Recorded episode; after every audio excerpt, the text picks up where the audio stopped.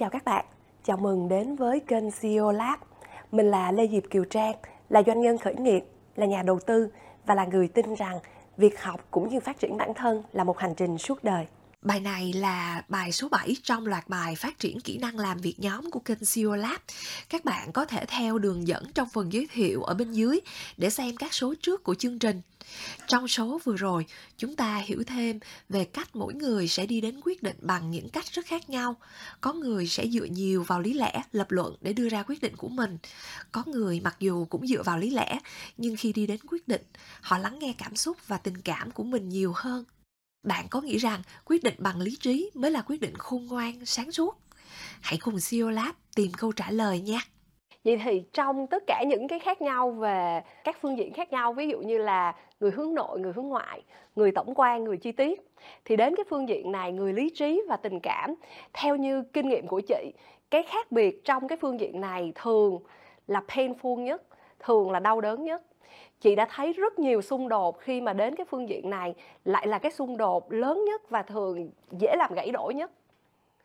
Tại sao như vậy? Vì cái phương diện này nó liên quan tới cảm xúc của con người.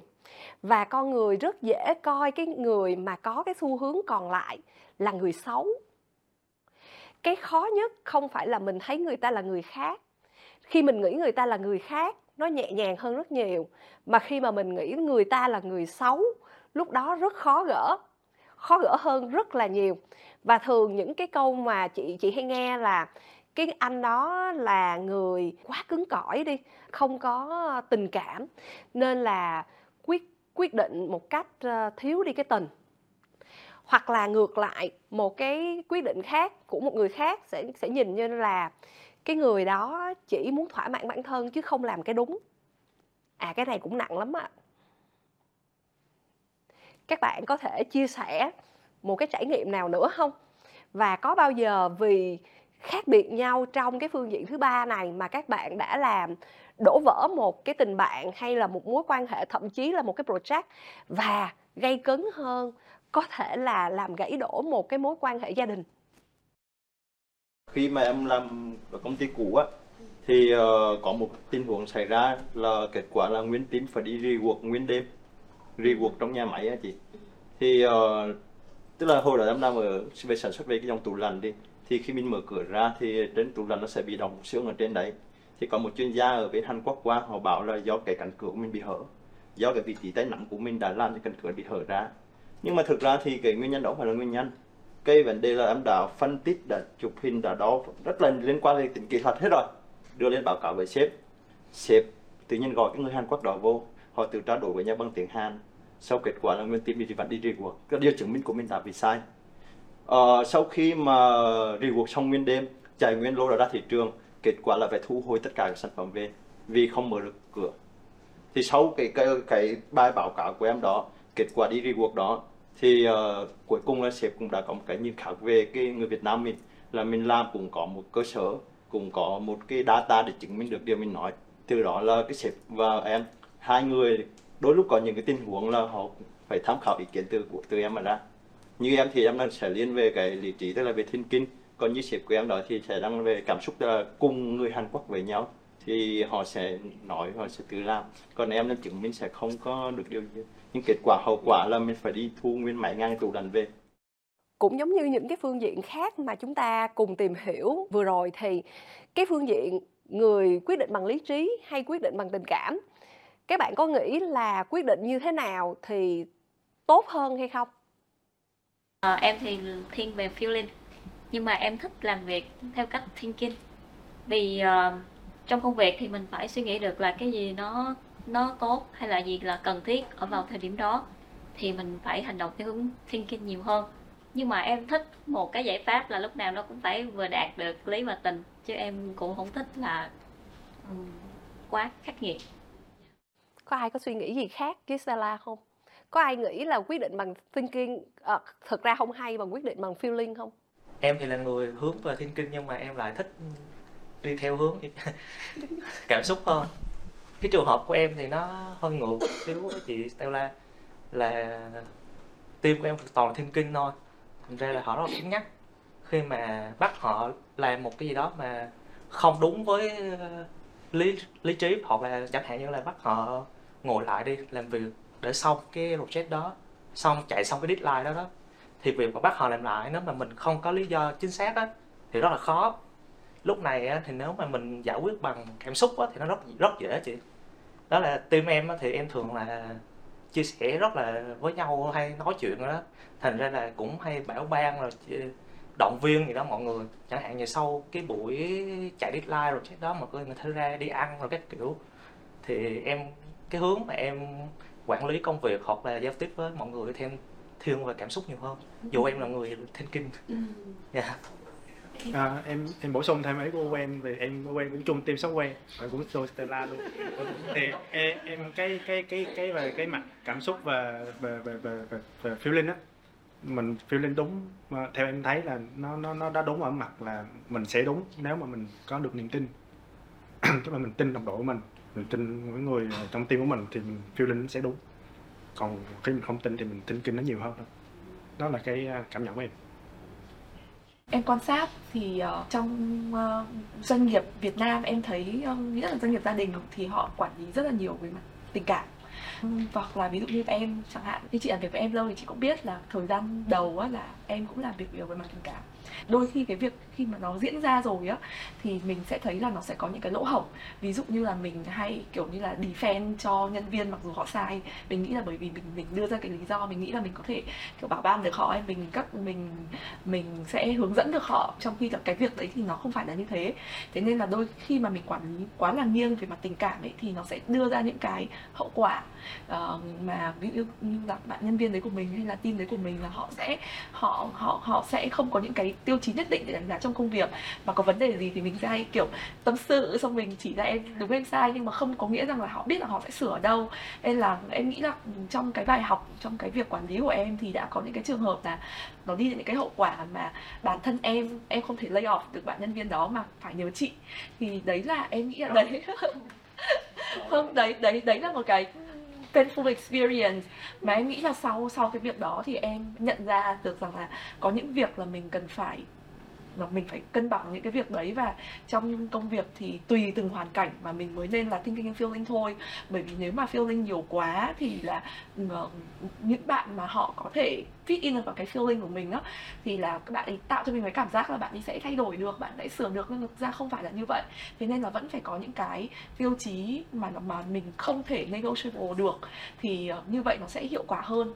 Bởi vì em nghĩ là phần lớn các bạn đây, ví dụ là software chẳng hạn, bản thân các bạn trong công việc các bạn ấy nó là rất là số, nó rất là là kiểu như là rõ ràng rồi. Thế nên là ừ, thế nên là cái việc mà đưa feeling vào thì nó dễ hơn. Thế nhưng mà một số công việc mà nó nặng về phần kiểu như bán hàng hay là sales hay là các thứ thì nó nó, bản thân nó đã nặng về tình cảm rồi thì cái việc mình đưa đưa thinking vào nó sẽ tốt hơn. Chị nghĩ là các phản hồi của các bạn rất là hay. Chỉ có những cái cái cái nhận xét sau đây. Trước hết là mình phải phân biệt rất là rõ giữa chuyện đúng và chuyện sai, khác với chuyện thinking và feeling. Chị thấy khi mà nói một hơi, chị sợ là các bạn đang nhầm lẫn hai cái hiện tượng này. Feeling không có nghĩa là anh quyết định sai mà là feeling là quyết định được thúc đẩy bằng cảm xúc nhiều hơn bằng lý trí. Còn làm sai ví dụ như trong trường hợp mà Amanda đưa ra là làm sai luật đó không phải là quyết định bằng feeling đâu nha. Đó là một sự lạm dụng của những người uh, gọi là gì nhỉ? Thao túng tâm lý. Đó là những người thao túng tâm lý buộc mình phải làm những cái sai nhân danh feeling chứ đó không phải là feeling thành ra chị muốn phân phân biệt rõ để các bạn đừng có xa vào chuyện mà bị người khác thao túng tâm lý và coi đó là như vậy mới là, gọi là, cái tình. Không đúng làm sai là làm sai à chứ không phải có cái tình. Còn khi chúng ta nói về thinking, feeling thì nó như sau. Như các bạn chia sẻ, bất kỳ một người nào, cho dù em là thinking hay feeling, em đều quyết định bằng cả lý lẫn tình. Không có một người nào sẽ quyết định hoàn toàn bằng lý và không có một người nào quyết định bằng tình hết. Ví dụ một người mà là người feeling đi, thì khi mà họ yêu cái gì á, họ yêu một cách tha thiết, mà họ ghét cái gì, họ ghét một cách cay đắng, và họ không giải thích được tại sao. Vì cái yêu và cái ghét nó không có lý do. Và khi họ giải thích với em tại sao họ đưa ra quyết định đó, gần như là họ chỉ có thể nói được là vì họ cảm như vậy thôi. Nhưng mà cái cảm xúc của họ là một hiện thực, và mình không thể ignore nó, không thể bỏ mặt nó và không công nhận nó được chỉ có điều là nó sẽ không có những cái lý do mà các bạn có thể đưa ra như là một nhỏ hai nhỏ, ba nhỏ. Nhưng mà nó là một thực tế mà, và đó là một thực tế rất cần được đón nhận nếu như bạn yêu người đó. Nếu em yêu thương một người nào đó mà người đó, họ yêu một cái gì đó hay họ ghét một cái gì đó, em không thể nói kệ em được có đúng không mấy bạn? Mấy em không thể nào nói câu kệ em chứ. Chuyện đó gần như là không thể. Thành ra đối với một người mà feeling đi, có thể khi họ bắt đầu và họ giải thích với em tại sao họ quyết định như vậy, bằng những cái lý do hơi khó hiểu ở chỗ là họ nói vì họ thích như vậy, hay là vì họ không thích như vậy, họ thấy rất là khó chịu. Nhiều khi em không hiểu được, nếu em là người thinking tự gì thích là sao mà không thích là sao? Nó mơ hồ quá, nó vô chừng quá. Nhưng mà nếu em yêu người đó, nhiều khi em vẫn phải chấp nhận. Tuy nhiên, cái người mà quyết định bằng cảm xúc đó vẫn có thể hiểu được số liệu, dữ liệu và lập lập luận như thường. Nên nếu như em giải thích với người đó là à nếu mà em làm như vậy, ngày mai chuyện này sẽ xảy ra, ngày kia chuyện kia sẽ xảy ra, em gánh nổi không? Một người quyết định bằng tình cảm mà khi họ có những cái cái suy nghĩ đó, họ vẫn có thể quyết định một cách bình thường và họ quyết định khôn ngoan theo sự lựa chọn của họ, chứ không nhất thiết là nó chỉ dựa vào tình cảm. Tương tự như vậy, đổi chiều. Bây giờ mình chọn một anh thinking thường là một anh kỹ sư. Chị thề với mấy em luôn là chị đã nhìn thấy rất nhiều người kỹ sư quyết định bằng feeling. Rất nhiều. Đừng nghĩ kỹ sư là thinking kỹ sư là người làm feeling rất nhiều luôn điều đó đâu nghĩa là họ không có khả năng lập luận, khả năng lập luận họ còn mạnh nữa là khác. Nếu mà hỏi họ là tại sao chuyện này dẫn ra chuyện kia, logic của họ như thế nào, họ có thể hơn xa rất là nhiều người. Tuy nhiên, đó là trong lúc họ lập luận, tới lúc họ quyết định, hình như thiên hướng của họ vẫn có thể là quyết định theo lối feeling. Và tương tự như vậy, đừng nghĩ là người mà theo logic là người thinking, mà họ chỉ quyết định hoàn toàn dựa trên những lập luận. Ví dụ ngay bản thân chị. Chị có thể đi qua hết tất cả những dòng xe mà rất xịn và cuối cùng chị quyết định không bao giờ chị mua con Prius được, vì nó quá xấu. Mọi người mọi người có thể hình dung được ha. Thì là cái quyết định giữa phần lý và phần tình, đó là cái thiên hướng mà mình quen về cái tay trái hay cái tay phải. Nhưng mà bất kỳ người nào cũng đều có thể, đều phải quyết định dựa trên cả phần lý và phần tình. Vậy thì trong cái công việc thì như thế nào? Có phải là một số ngành nghề thì nên thiên về lý và một số ngành nghề thì thiên về tình hay không? Bạn nào mà là lý trí thì nên làm những ngành này và bạn nào quyết định bằng tình cảm thì thiên về những ngành này. Ellie ví dụ như ờ, trong ngành sáng tạo, chẳng hạn như là marketing và làm sáng tạo đi, thì ví dụ như ờ, bạn nó bay quá mà làm ra một cái chiến dịch mà, kiểu, rất là creative đi, nhưng mà vẫn phải tính toán lại là về tất cả những cái cái cái khác về tài chính nè rồi giả sử như vậy mà nếu mà không được thì plan A plan B là như thế nào? Uh, thì bởi vì tất cả cuối cùng vẫn là mục tiêu về doanh số.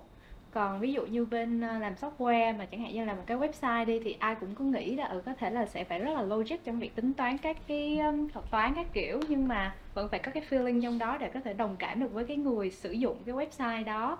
Em em đang suy nghĩ về cái đoạn là đồng cảm với người sử dụng website đó có thể là ừ nhìn cái cái chỗ đó nó về logic thì nó không nên như vậy. Nhưng mà biết đâu là đa phần những người sử dụng cái web đó là người già. Người ta không có quen với cái logic trẻ như vậy thì mình vẫn phải đặt cái feeling của mình về để mình hiểu.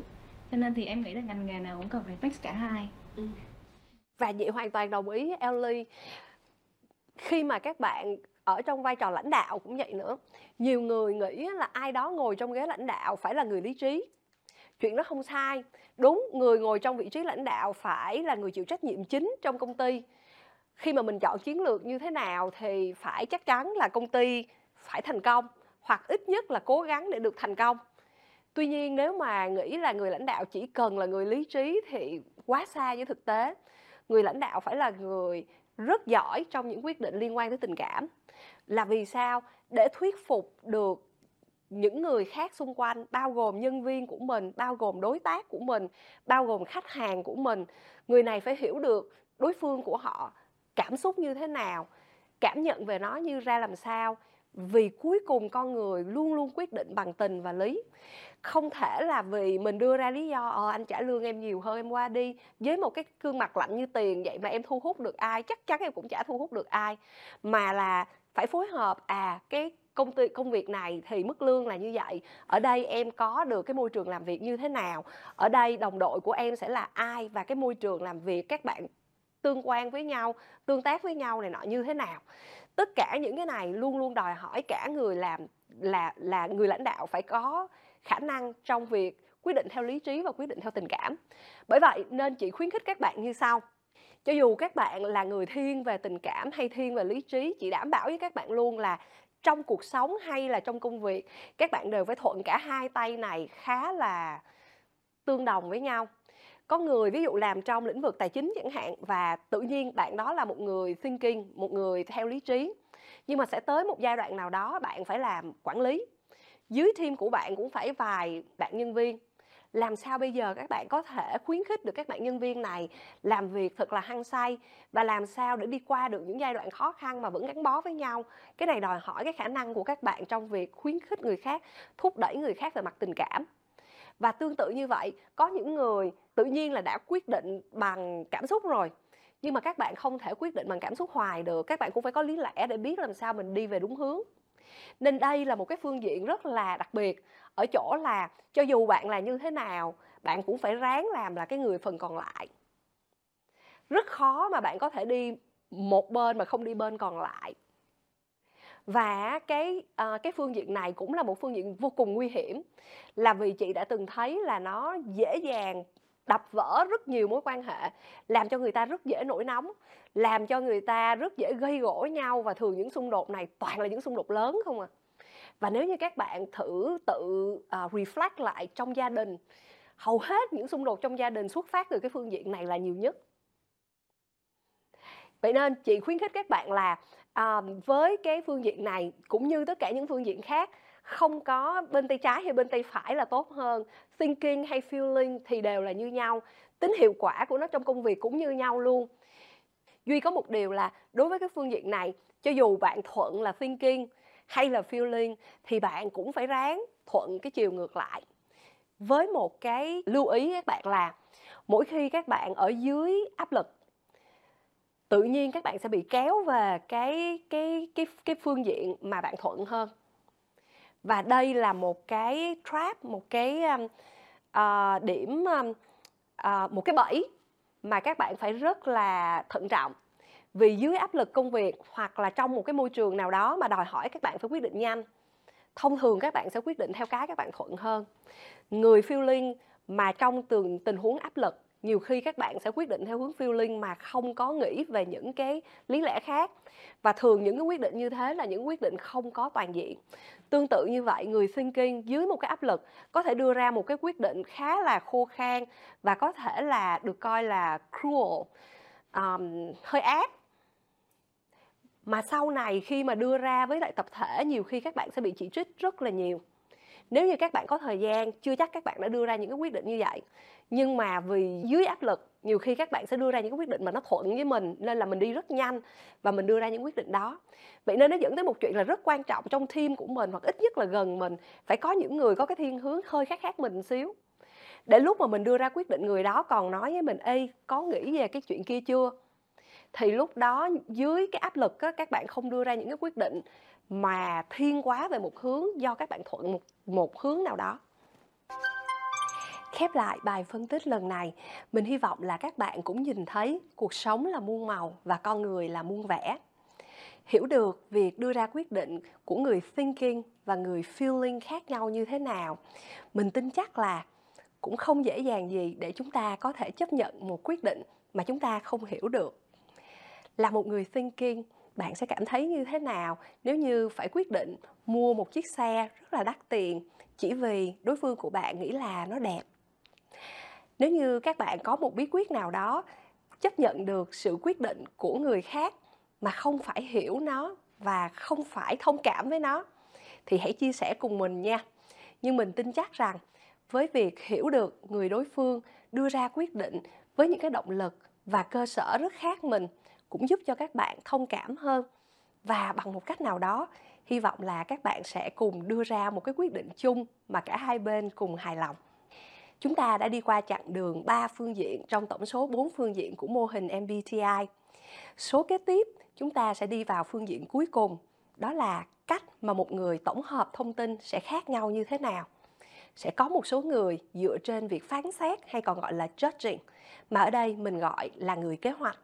Hoặc có người sẽ tổng hợp thông tin bằng cách dựa trên những cái cảm quan của mình, gọi là người perceiving, hay được viết tắt bằng chữ P nhưng mà để dễ dàng mình sẽ gọi đó là người sáng tạo. Hẹn gặp các bạn trong số kế tiếp để chúng ta cùng nghiên cứu về phương diện cuối cùng này. Nếu các bạn thích cái loạt bài này xin các bạn hãy subscribe vào channel và cho mình thật là nhiều like. Xin cảm ơn các bạn và hẹn gặp lại trong số kế tiếp.